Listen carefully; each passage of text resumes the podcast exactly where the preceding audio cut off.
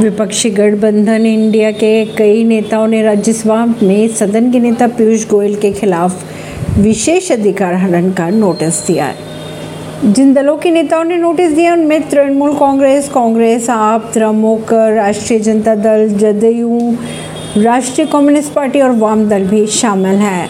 गोयल ने विपक्षी दलों और न्यूज़ क्लिक के बीच संबंधों पर भी सवाल उठाए। स्पोर्ट पर न्यूयॉर्क टाइम्स ने चीन से जुड़ी फर्मों से धन प्राप्त करने के आरोप लगाया है। इसी सिलसिले में कांग्रेस नेता जयराम रमेश ने अपने ट्वीट में कहा, दोपहर एक बजे राज्यसभा में इंडिया के दलों के नेताओं ने विपक्ष को देशद्रोही कहने के लिए सदन के नेता पीयूष गोयल के खिलाफ विशेष अधिकार हनन का प्रस्ताव पेश किया। परवीन सिंह नई दिल्ली से।